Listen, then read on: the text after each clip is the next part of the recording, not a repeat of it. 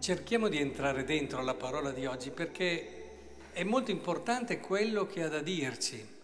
È una chiave decisiva per quello che è il problema fondamentale dell'uomo, che è essere felice. E allora vale la pena immergersi un po' in questi testi per vedere dove ci conducono. Già dall'inizio del profeta, dal libro del profeta Zaccaria, la prima lettura è presa, Zaccaria cerca di orientarci lì, cioè dirci vuoi essere felice? Dice infatti esulta grandemente figlia di Sion, giubila figlia di Gerusalemme, ecco a te viene il tuo re. Notate questa ripetizione, perché esulta e giubila voglio dire la stessa cosa. Figlia di Gerusalemme e figlia di Sion sono la stessa cosa, visto che il monte Sion è il monte dove Gerusalemme, sorge Gerusalemme. Quindi questa insistenza, come dire, mi raccomando qui il tema della gioia è decisivo, esulta, come fare ad essere felici. Ora, il tema qui si parla di re e di signore, è solo un estratto questo, è molto breve, avete sentito la lettura, però è un oracolo molto più lungo quello di Zaccaria e al centro c'è il Signore. C'è il Signore che ti libera dalle nazioni appena prima, c'è il Signore che è forte e che ti difende e che ti dà la salvezza appena dopo. Tutto ruota intorno alla potenza e alla forza di Dio. E quindi quando qui si parla di egli è giusto e vittorioso, umile, cavalca un asino, un puledro, figlio d'asina, che cosa si dice di questo re?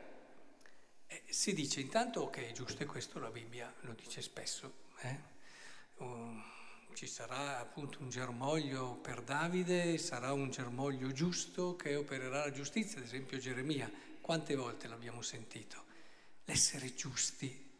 Ma è più interessante ancora vedere vittorioso, che allora orienta tutto nella direzione verso cui vogliamo andare oggi.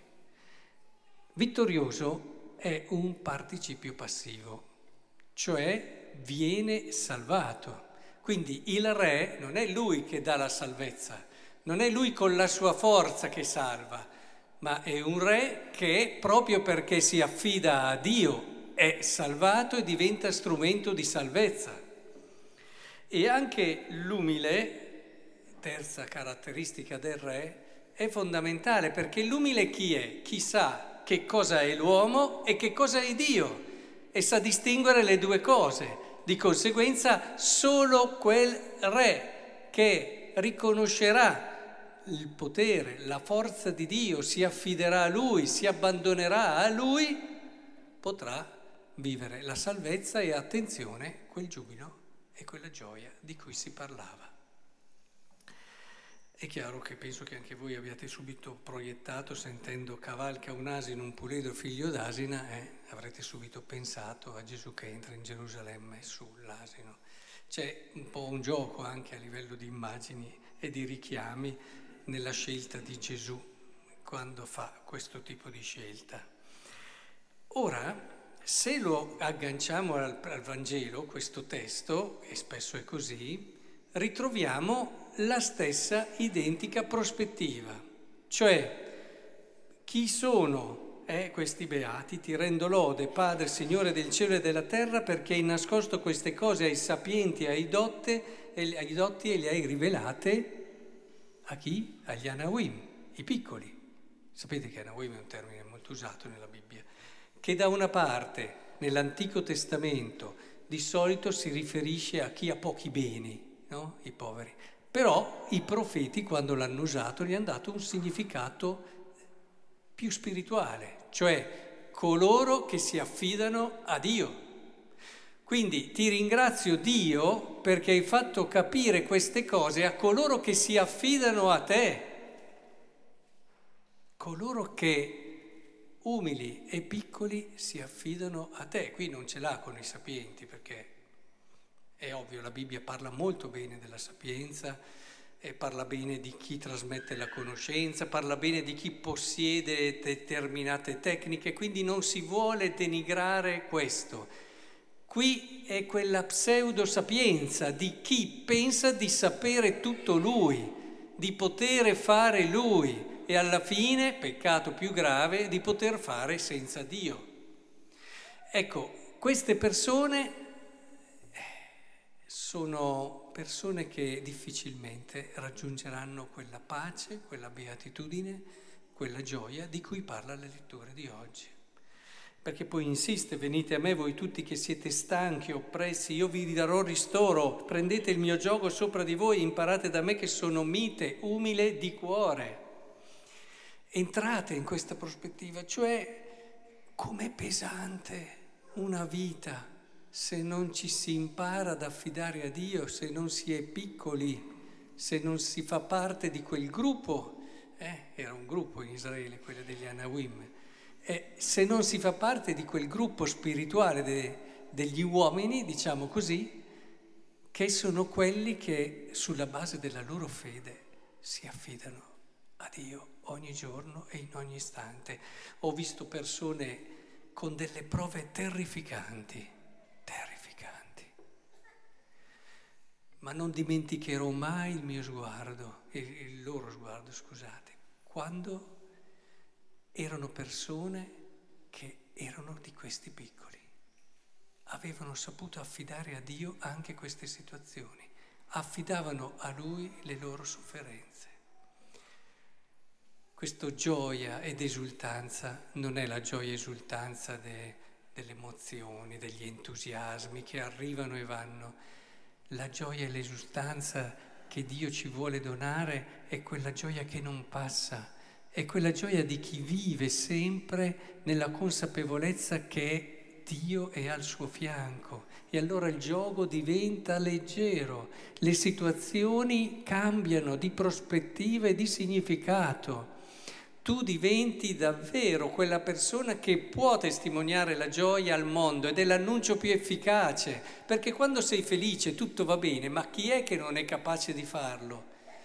Beh, neppure si notano questo fatto, al massimo ti invidiano, ma se ti vedono sofferente, se ti vedono nelle difficoltà e vedono che tu hai una pace e una serenità che loro non hanno, e certo questo di domande te ne fa salire, eh? e parecchie.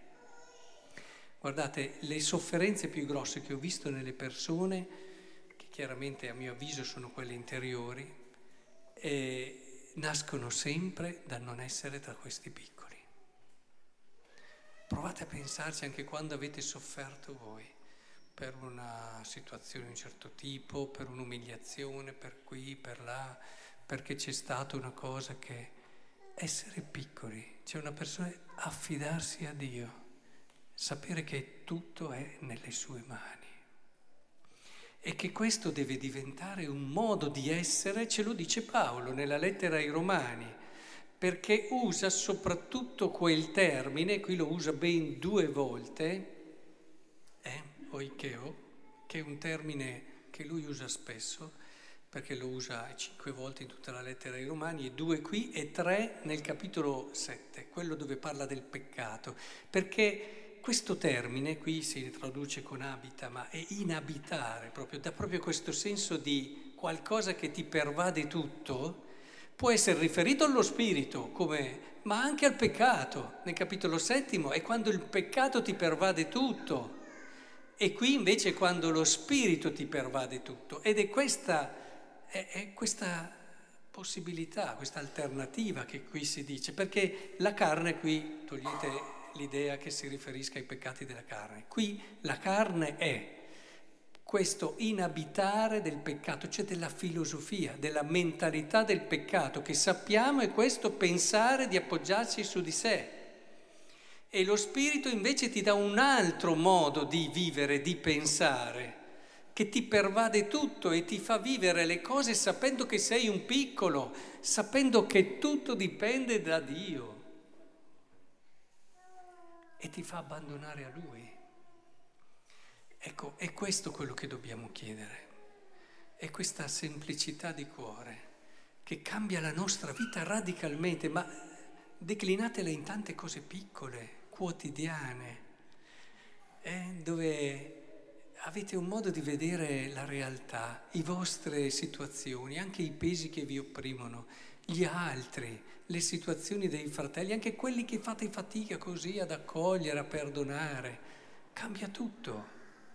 E allora sentite davvero che il gioco diventa più leggero. Persone che ad esempio fanno così fatica a perdonare, ma che peso che hanno. Ma ci pensate, che peso. Peso